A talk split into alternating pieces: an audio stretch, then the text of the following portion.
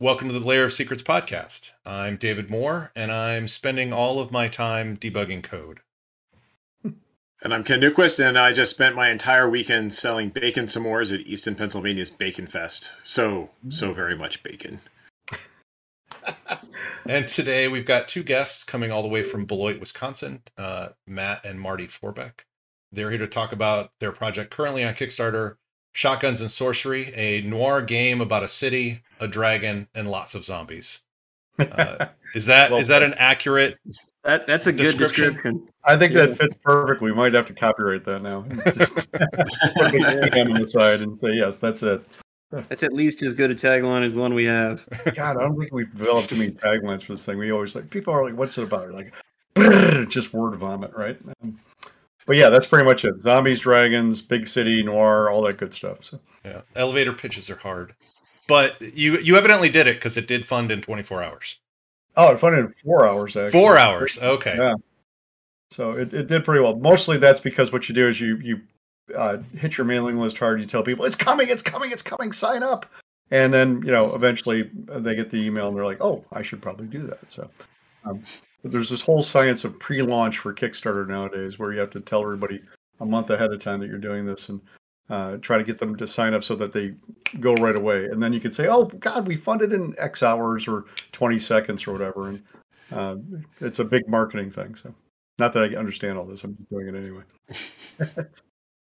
yeah, it's it, Kickstarter has changed over the years, and it seems like uh, they've gotten, uh, like you said, there's a science to it now that that they've figured out to get people to to fund for it. Um, but I, I would like to also think that they're that people are going there because they are interested in in it, not just have been bombarded by emails. So oh yeah. Definitely. Um, I mean, it's kind of this marketing for me is like this black magic, right? I mean, yeah. A lot of times I'm just distrustful of it because people are like, "I can sell that for you." I'm like, but can you? You know, yeah. how much is it going to cost me to sell this? Really, is the real question.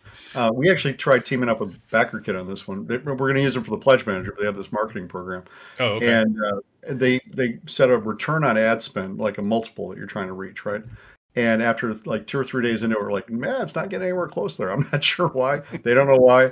Uh, the ads weren't working. But uh, on the other hand, I'm I'm trying to take that as us hitting everybody who knew about this or, or wanted to know about it pretty hard before that so mm-hmm. they came in without the ads. So I mean, I mean, like I said, it funded in four hours. So I wasn't feeling bad about it. Just right. kind of wondering if I could get it to, you know, take off at some point. Apparently, you need to do either a big line with lots of miniatures or have Avatar uh, as your license or something like. yeah, yeah, or or what used to work in the past was lots and lots of stretch goals that you could not actually deliver on because of right. shipping. Right, know? exactly, and we avoided that like yes, play, right? Uh, we did add some stretch goals to this, and actually debated about a long. Should we add stretch goals or not? I'm like, eh, let's only add stretch goals that don't add any shipping costs and don't add very much in the way of development time or costs either, because otherwise we're just going to delay this thing, and nobody likes that. I mean, we right. want to deliver the thing uh, in a timely manner. We don't want to spend a ton of more time on it. And I don't want to promise people a line of books, right? I mean, this is the one book's enough, honestly, for this thing. Or, and if you know if somebody backs up a truckload of money to my front door, I'll be happy to write them a whole line of books. But barring that scenario, uh, I don't see the point of going out there and promising people things that's going to take me three years to deliver. So, yeah. So we've kind of talked around shotguns and sorcery, but right, I don't think I don't know that many of our uh, audience actually knows too much about shotguns and sorcery. So okay. could you, uh, other than the the elevator pitch, can you give a can, the can brilliant tag give a, a better, a more drawn out pitch? So, Shotguns and Sorcery is a, in this case, it's a fifth edition source book for your world's most popular role playing game that we can't tell you is Dungeons and Dragons, right? Because of trademark issues. I think we can say it here. Yeah, yeah I think in passing, it's for use with that game that everybody already knows. The Yeah, exactly. Uh, but you can't use it in your marketing and stuff like that, right? You're not allowed, allowed to use their trademark. Uh, anyhow, it's a fifth edition source book for uh, Dungeons and Dragons, essentially that is originally based upon a set of novels that I wrote that came out in 2012 and short stories before that. That that was in turn based upon a pitch I did for a third edition Dungeons and Dragons setting that uh, I was going to do, and then my wife got pregnant with quadruplets, and I had to shelve for a long time. So now that the quads are 19 years old, we can get back to doing this stuff apparently. But yeah, Shotguns and Sorcery is all about uh, the Dragon Empire. So what happens is, in about 500 years ago, uh, zombie apocalypse goes forth upon the entire continent and destroys just about everything. And the last survivors of the free peoples race to the mountain. It's kind of like the Lonely Mountain from The Hobbit. It's got a dragon that lives in it. It's an active volcano, or it's a hidden active volcano. Um, and uh, they come in there and say, active volcano? there's actually lava that runs through it. It's not a volcano, but you know, that's where they. Uh, Marty's like, really? Um, don't you remember the part in the books where they actually? There, there's okay. the- There's lava up top. Yeah. This I'm, I'm interrupting your lore dump here. I'm making this this podcast Okay. wow, to, to, to, to, question you you did about know this. just- I forgot. He's my shill. He's a good shill. I've trained him Uh, for years. Uh, yeah. Uh, there- there's a, it's an active volcano. Wow. I would buy a book. an active With volcano. an active volcano in it. Hmm. well shilled. so yeah, the uh, the they come to the dragon. They say, "Dragon, save us from the zombies." The dragon says, "That's a lot of zombies, guys, and I can't really kill them all. But what I can do is kill all the zombies in the area long enough for you to build a wall around the city, and then we will end up crackling like crazy." Is that my microphone doing? We'll figure it out. Uh, uh, we'll end up uh, you'll, you'll build a wall around the city and then we'll set a, a pact here where we form a government around the city i am going to be the dragon emperor and rule you forever right so they set this up with the dragon then the dragon emperor lives at the top of the mountain in the dragon's spire and then below that we have the elven reaches where the elves live and then the stronghold where the dwarves live the gnome town the big burrow where the halflings live the village where most of humanity lives and then Goblin Town, where all the quote unquote evil races live. Uh, the goblins, the orcs, the kobolds, the ogres, whatever, right uh, up against the wall where you can actually still hear the zombies moaning and clawing at the stones every night. Um, so it's got that kind of dark feeling to it. And what's happened though is that over the last 500 years, these people have been put into a pressure cooker where they've had to deal with this kind of uh, thing going on outside them and being trapped there. So things have evolved. I mean, one of the things about your traditional high fantasy worlds that they tend to stay the same forever. It's this idyllic farmland that uh, nobody ever advances. It's 2003 ages later, and still they're farming stuff and never you know, forming cities really. But in this case, they've developed a little bit further. They've gotten to like 1910, 1920 or so, as far as what we would think of that as being. So now we have shotguns, we have rifles, we have pistols, we have glow globes that will actually light up when you walk into a room or if you tap a panel on a wall, like a light uh, light bulb would.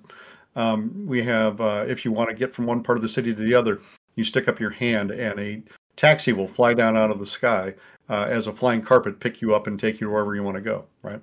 Um, so there's all sorts of potential for adventure. There's lots of crazy things happening. Uh, the streets have this noirish 1920s Chicago or LA feel to them, where uh, you know it's down these mean streets a man must walk lest he become mean himself, that kind of a thing. Uh, you get to go out and do adventures in the uh, surrounding area where they're all all the zombies are still there and have basically protected it from other scavengers the last 500 years. You have to find out where you can get to, um, and then you can have also more uh, interesting personal type adventures inside the city as well. So- And Marty looks like he's dying to say something. Are you, No, I'm not dying to say anything. You, you bungled that Raymond Chandler quote, but that's I that's did. not right. I Um, did. Uh, but uh, my favorite Raymond Chandler quote is, is if you get stuck in a story, have somebody walk in with a gun. Right. So now you can do that in Dragons, right? That's with this with this book. So I mean, it's kind of like, uh, kind of like the the colloquial wisdom with D and D is like when the when the game is uh going slow, ninjas attack. All right, exactly, right. Roll for initiative, whatever the hell you're doing. Yeah, What's it for? I don't know. We get we're gonna get we're gonna do combat for a while. So Yeah, yeah. But uh, yeah, it's a it's a good setting. Here, I'm trying to shield for you. You're clearly tired. oh can yeah, see- oh, holiday. I can see in the video feed. It's it's it's uh you, you often say it's it's it's Minas Tirith meets the Lonely Mountain meets 1920s Los Angeles or Chicago. right. Yeah, Meets It's, Day of uh, the Dead. Right. So, it's fantasy noir. That's that's our real tagline. yeah, exactly. Maybe not as good tagline, but that's the real one. It's it's on the poster behind you. That's right. Yep. We had that uh, So- down at Gamehole Con. Woohoo! Look, it's a big banner. Yeah.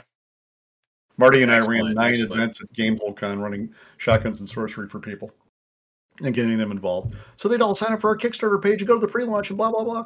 But uh, we had a good time with it too. Actually, it was a lot of fun.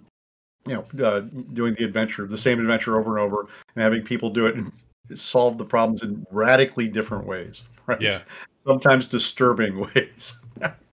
Marty had one crew. He's like, they killed everybody. I don't know what happened. Yeah, yeah. You give people And then things that got they dark. Kill each other in like one shot. It's like, well, you get to the end of the adventure, they all just look at each other.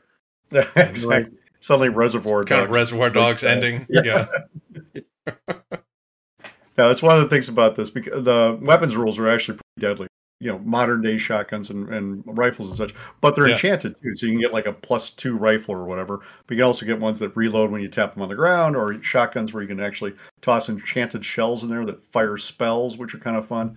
Um, and all the ammo is armor piercing, so nobody bothers with armor anymore because you're lugging it around for no damn reason at this point. Mhm. Um, but because of that, it becomes much more deadly. And I actually prefer that in a lot. Of, One of my favorite things messing with role playing games is twisting the le- lethality dial up to 11 um, because it encourages people to actually role play that. Right? It's not like let's go in and just kill everything. Well, you could try that, but you know, unless you know what you're doing, you're probably going to get shot, and Yeah. that's going to ruin your whole day. So Yeah, I, fifth edition, um, and I'm not as familiar with Cypher, which this game has also come out for earlier. Um, and for those listening, the the uh, what was it? The bundle of holding. You also have Yes.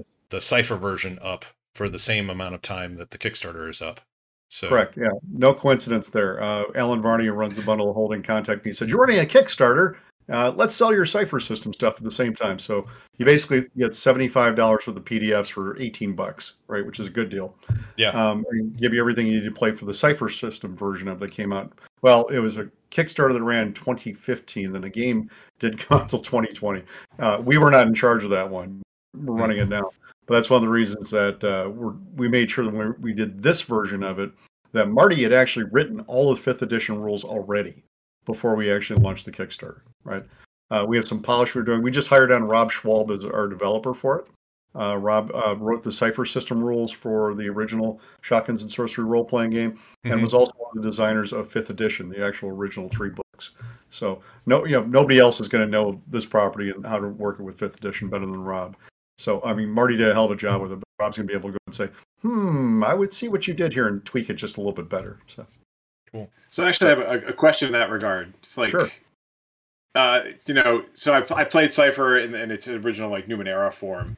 So Right. I haven't kept over up with it over the years to see how it's evolved and kind of filled in the creaky bits that we experienced when we did our like short-lived campaign for like three or four months.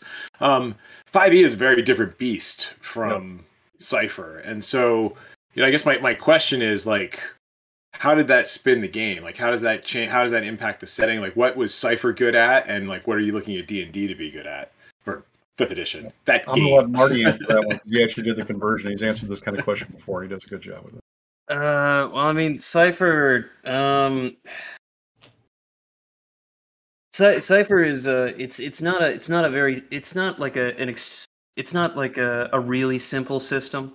It, it's not it's not one of those like one page cut down uh TTRPG systems that that you get a lot of nowadays. But it is it is comparatively there there are a number of fewer skill checks in uh Cypher compared to other stuff. There's a lot less math involved uh, as opposed to 5e.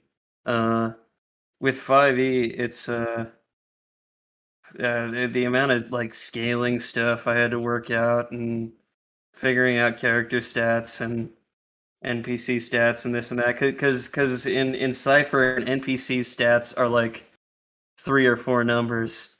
And uh, in, in in 5e, it's like, well, you got to give them all these numbers and all this equipment Yeah. And uh, you got to make sure it's all all mathematically correct. You can't just fill in what feels right. It's got to it's got to connect up. Like their their their strength has to be connected up to to whatever their skills are. Their pluses and minuses got to work out. Uh, I- and the funny part about the two systems that uh, the Cypher system deforms differently. I was expl- mentioning this in another podcast where uh, you know every time you take a system for this thing, it's like a skeleton, and then you wrap shotguns and sorcery around it, right? And Right. the cypher system, for instance, one of their big things is literally the cypher economy. Like cyphers are these little one-use magic items that Mhm. just you know, you're you're supposed to use them like candy, right? Like they just show up and you they're like Reese's Pieces. You just you chow them down as quick as you get them. Um, and that's very different for Dungeons and Dragons, where everything's like, you know, the holy sword plus five of Vecna's balls, you know, whatever the hell it is. It's just Yeah, ma- magic items are supposed to be solid things that have worth and stuff. Yeah. Yeah, they're not. They're not supposed to be Passed one-off. down from generation to generation. Exactly. Right. It's a very different feel for that. So we did that with the Cypher system. Rob actually wrote the rules for that. Um, and, you know, that transformed the way I thought about the setting a little. And then when we went to fifth edition, it was kind of going back to the old third edition idea. Okay, now we'll just uh, move some of these things over. Marty did a really good job of translating the Cypher system stuff we had come up with into fifth edition materials so that there, a lot of the magic items that you saw in the Cypher system will actually work in fifth edition. You translated them right over there. They'll function pretty well. Cool. Are they are they ephemeral like they are in Cypher System, or um, or are they Uh, more some- durable? Some of them are. I mean, yeah, there there, there were like a hundred hundred of these buggers. Uh, Oh. so- so- so there's- A lot of variety. All I, I can't. I can't. I can't say. Uh, that's not a yes no answer. Uh, but, but so, some of them were. were uh, uh, I can't think. Uh, there there were uh, more that I made tweaks to that I than ones I didn't. I mean, I can't think of one actually that I didn't make some tiny little tweak to in order to move it over. Um, so, so a lot of them, a good chunk of them, were, were made permanent, or and then depowered or or changed in slightly ways, and um, a, a handful were just cut um, because uh, they, were, they were just too similar to to stuff that exists in D and D already.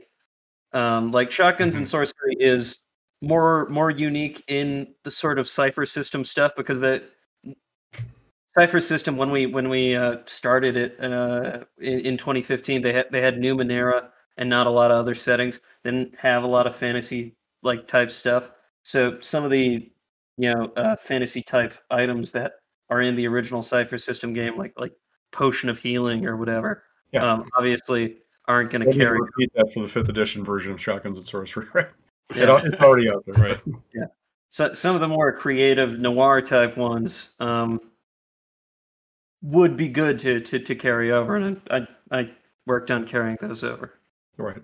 Yeah, one of the more interesting magic items things in Shotguns and Sorcery and comes directly from the stories is this thing called Dragonfire, which is essentially a liquor that's been infused with the uh, the shaved dust of dragon scales, right, from the Dragon Emperor Okay. himself. So, and Marty came up with a neat mechanic for it. If you take a shot of this in the game, if you happen to have a bottle of it, uh, it'll actually give you an extra spell slot for your spellcasters. And then once you get the hangover, because the effect wears off, you lose that spell slot and another spell slot. And if you lose, Okay. if you take too many and lose too many, then you actually do damage to yourself. So, uh, I mean, that's a that's a pretty terrible hangover, Marty. I don't know how you came up with that. Well, that- that's like that's great. It's fantastic. Yeah. Um, but yeah, it's it's fun. There's also a thing called Dragon Essence, which is essentially dragon heroin or cocaine. Is you know you snorting the dragon scales, and it's kind of funny stuff. But Yeah, it's part of the whole 1920s prohibition thing. Yeah, Exactly. and it does Yeah, seem- seem to fit in with the noir side of things as well. So like Yeah. like with that uh with that drink, if you have more than one shot, is it cumulative? Yeah. Right. Yeah, so yeah, so you could you could get amazingly powerful and then get very hungover, probably die afterwards. Okay. I like magic with the cost. It's Yeah, good. it's a it's push your cool. luck Or kind of a power thing, with the yeah. cost. and that was actually the first short story I wrote for it. Is involves it was set in a bar called the Quill, which is one of the pla- the locations in the game, where a bunch of jackbooted elves who are the part of the Imperial Dragon's Guard knock down the door, and, and, and suddenly it's a raid, and they're looking for the dragon fire. It's really kind of fun. So, and of course, it all spirals out of control from there. That's just a pretense for what's actually happening behind it. Because otherwise, That's it's like, oh, it's a raid. Oh, did we pay you assholes off this month? Come on, you know. so it is like Chicago. the Very 20s. prohibition. Yeah. or the other, right? It's Chicago now too, you know. So It's- one, yeah. Well, I mean, we, yeah, Beloit is not very far, and I grew up pretty close to Chicago, so so I know that feeling. You know, Al Capone's ghost is still still haunting politics in all of Illinois. So oh God, yes. Yeah. so one of one of our other things that we have here is comparing Fifth Ed and Cypher. We kind of touched on it. How's what's the we kind of have two questions that are similar. Uh, what's the what styles of play work best for each system? Um, and then the other one that we have is um, I think we actually already answered that. Like how the GM or the GMing styles as well. So like Right. there's there's the the GMing styles of each system, but also which if you're deciding which game to pick up for your table, um, Right. what styles of play at your table would be- best suit which edition? I think the answer is that I think uh, you should pick up the fifth edition one because there's only a week left on the Kickstarter. Yeah, there we go. Right. let's. What- my boss likes to say, name? why choose? right. Why not get Both? both? Why not both? Yeah. I think if, if you like Cypher System, Cypher System is an interesting. If you already know Fifth Edition, well, like most people do, go buy the Fifth Edition one. You're, you're going to be thrilled with that, right? Uh, it's great for combat. It's got some great investigation stuff. We got some mysteries. There's actually a full 40 page adventure included in the book that Marty wrote for the Cypher System and translated over to Dungeons and Dragons. Uh, one of the neat things about D and D, and the reason it keeps being so popular, is that you can basically twist and bend and flex it into other things if you want to, right? And so we've done some of that with this. Um, although I think the, the strength of the Cypher system in a lot of ways is that it's player facing. So the, the dungeon master, the game master in Cypher never rolls the dice, right? It's always the players rolling the dice. And the players make a lot of the decisions, which allows the game master to actually focus more on the story, right? And for Shotguns and Sorcerer, I think if you're interested more in investigation style stuff, Cypher system might be a, a it'd be leaner for that and more natural for that than Dungeons and Dragons. Although obviously with fifth edition you can do that kind of Stuff. it just means you're doing different types of roles and whatever. Um, but you know, if you want to do sheer combat and that kind of crazy fun and tactical stuff, D and D I think is a more is a stronger candidate for that. Whereas uh, Cypher System is better for investigation and and research and uh, poking around a little bit more. Cypher System is more about exploration than it is about kicking down the door, killing the bad guys, and taking their stuff, Gotcha. which is the classic reward loop from Dungeons and Dragons. Yeah. right. Cypher Right. system arguably arguably the better role playing, just straight up talking about stuff. yeah. Role playing system, although 5e may be more accessible, especially for newcomers.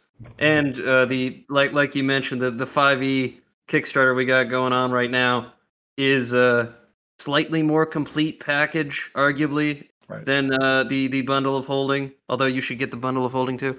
Sensing a pattern. Oh, And, I mean, uh, honestly, if you if you're into PDFs, you could get both for under fifty bucks, right? You get Yeah, the yeah, but the, I believe the bundle of holding Yeah. just has like the base cypher system book, right? no, it's got everything. Oh, does it have does it have uh, the the supplements and everything? It's got everything except for the Pathfinder conversion, which obviously Okay, didn't well, exist ciphers. Part of it is because the cypher system is licensed from Monte Cook, so anything I had to pay Monte and his crew a royalty for went into this thing, and that meant I didn't have to like say, okay, but we tossed in this other stuff that I don't have to pay Monte a royalty for. How do I figure out the Let me let me do math. Exactly. And you know what's what's Right. fair and then i got to negotiate that all out. much Right. simpler to say all this money here that comes in i have to pay monte his percentage right? Makes good sense.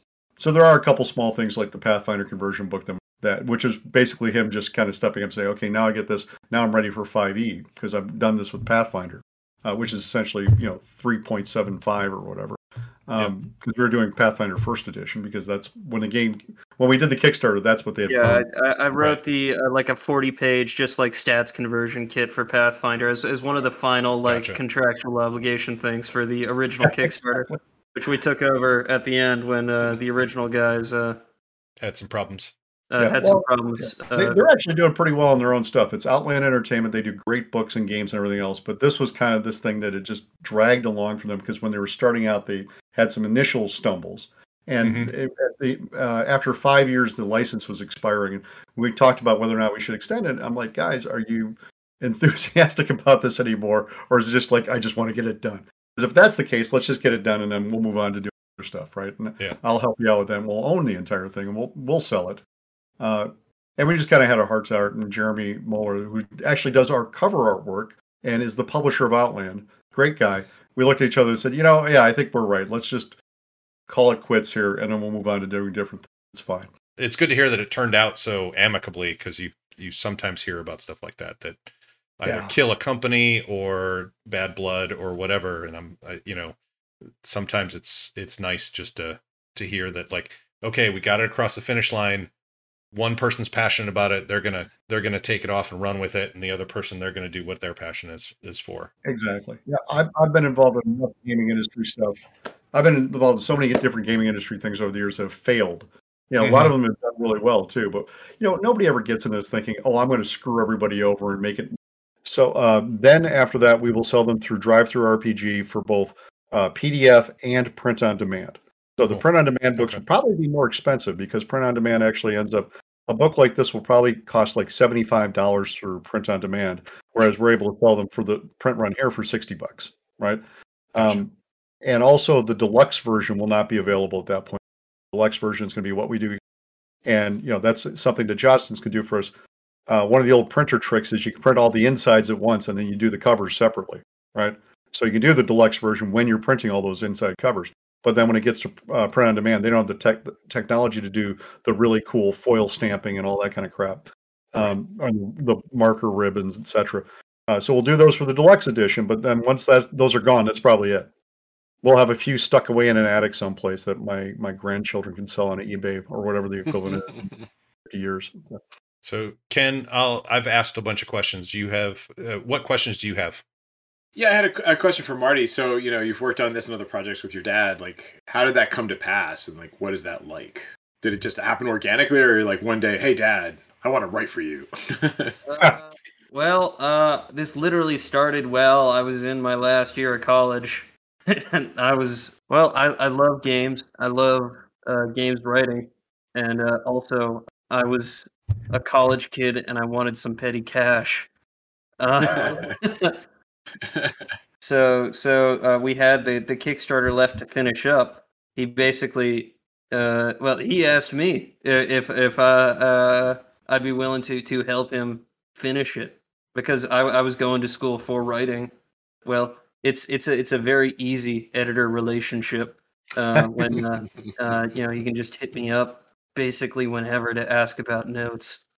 Uh, right. As long as you take the trash out, it's okay. Yeah. It's- yeah. So so uh, it, uh, you know you can supervise it very closely. So uh, yeah, uh, it went from there.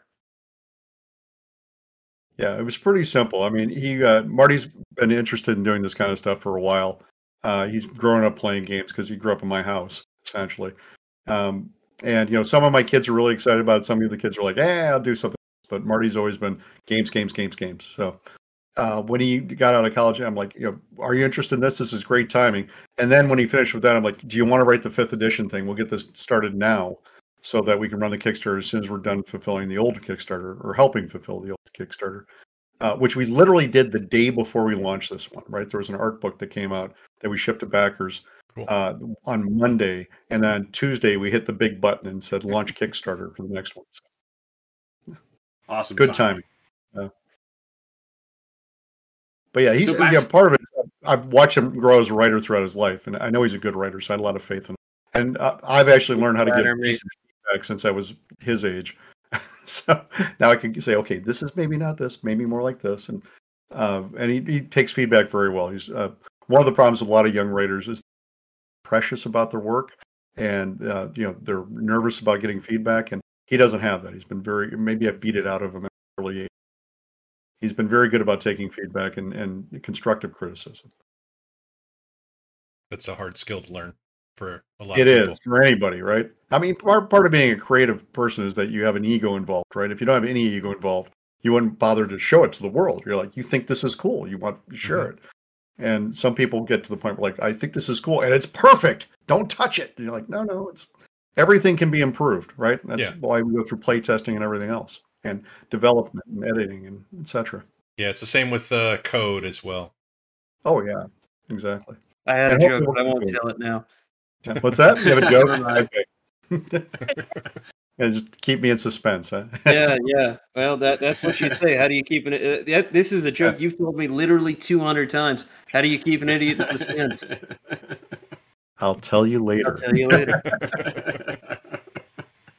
Yes. Fantastic. That's really Yeah, cool to I, see. I you guys. grew up in a house that, that taught me uh, to, to never have a sense of pride. That that was all. I was gonna say.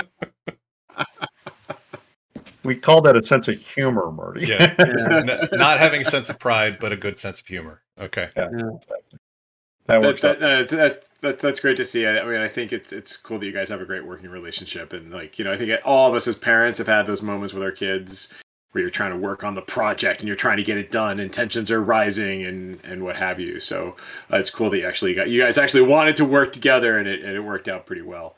Well, one of you guys was Mhm. uh, doing scouting just before you got here, right? Yep. Yep. I remember being Marty's scoutmaster, and we were doing the Pinewood Derby, and uh, apparently the scale that we had done his uh, his his Pinewood Derby car on was wrong because we walked in there like, no, that's two ounces too heavy, and I'm like, that's a lot of ounces on a Pinewood Derby. Like, I looked it up. I had, a drill. I had a drill in my hand. I said, I looked at him. I said, "Is it okay?" He gets, says, "Go right ahead." I just went and drilled it out until you know it still it still worked, but there was a massive hole in the middle that took out the two ounces of weight. So Yeah. that's when you learn how to just say, "Sure, whatever," as Driving long as it goes. cheese mobile. exactly. Jeez. yeah, well, that's one of the things we always talk about is improvising, right? I think it's one of those great life skills to learn, right? Like, Yeah. yeah, you come up with a great plan, it doesn't survive contact with reality, so let's figure out how to solve it like right now with a drill. Yeah. Exactly. And, hey, if you get to use power tools, all the better, right? That's good fun. But it was a good lesson for him, and I didn't panic too much. And he actually went through it like, "Yeah, sure, whatever, Dad. Yeah, no problem at all." I don't think we. I don't think we have any other. uh, Ken, do you have any other questions? I I think No, we've gone I just through have my- all our my- list. There we go. Good deal. Yeah. I, I just have my generic one that I always ask whenever I was interviewing folks, which is like, you know, is there anything else you'd like to add? Buy the book. Um, That's a good one. I mean, the whole reason we do this kind of stuff is fun. It's all part of uh, this great community where we play games together, and we just like to be a part of that. I mean, uh, we go to uh, GameholeCon uh, and Gen Con or whatever. One of the neat things about the gaming industry, as opposed to say the fiction or comic books or movies, whatever, is that the people who are the professionals are really just like the line between professionals and fans and and players is so blurry that it almost doesn't exist, right? Because we Yeah. all start out that way. And then when we, if you are one of the people who move on to being professional, you're just like, I, I'm now helping guide this. I'm having fun with it, and I want you to have fun with it too. As opposed to, you know, there's this, there's not a fence or a wall between or whatever. We're just uh, part of the great community, so to speak. But, um, um, been really fun to watch it grow like crazy over the last few years and become more diverse. Get lots more women and minorities and different orientations, whatever genders. It's been amazing to watch all this stuff just grow and, and become uh, more widespread than ever before. Been a lot of fun. Well, uh, thanks for coming on. Uh, we'll try and get this out as soon as possible, but before the Kickstarter ends. Uh, so in the next couple of days, Yep. uh, we'll let you know when it goes out. And then Tuesday, November 16th at 9 p.m. Central Time. So get in before then. 2021, just in case Yeah, people too. are listening. And yeah, 2025 For or those from the future, like, I, I've got time. No, Yeah. you, you. Thanks again, and uh, everyone else. You know, we'll we'll put in our more canned outro in here somewhere. Uh, you'll hear that. So thanks everybody for listening. If you had feedback, especially on season one, we would love to hear it. So you can send it to us at podcast at lairofsecrets.com or via Twitter at Lair of Secrets. You can also visit lairofsecrets.com and leave us some feedback, topic ideas, or your own thoughts about what we're talking, what we've talked about, and what you'd like to see in season two.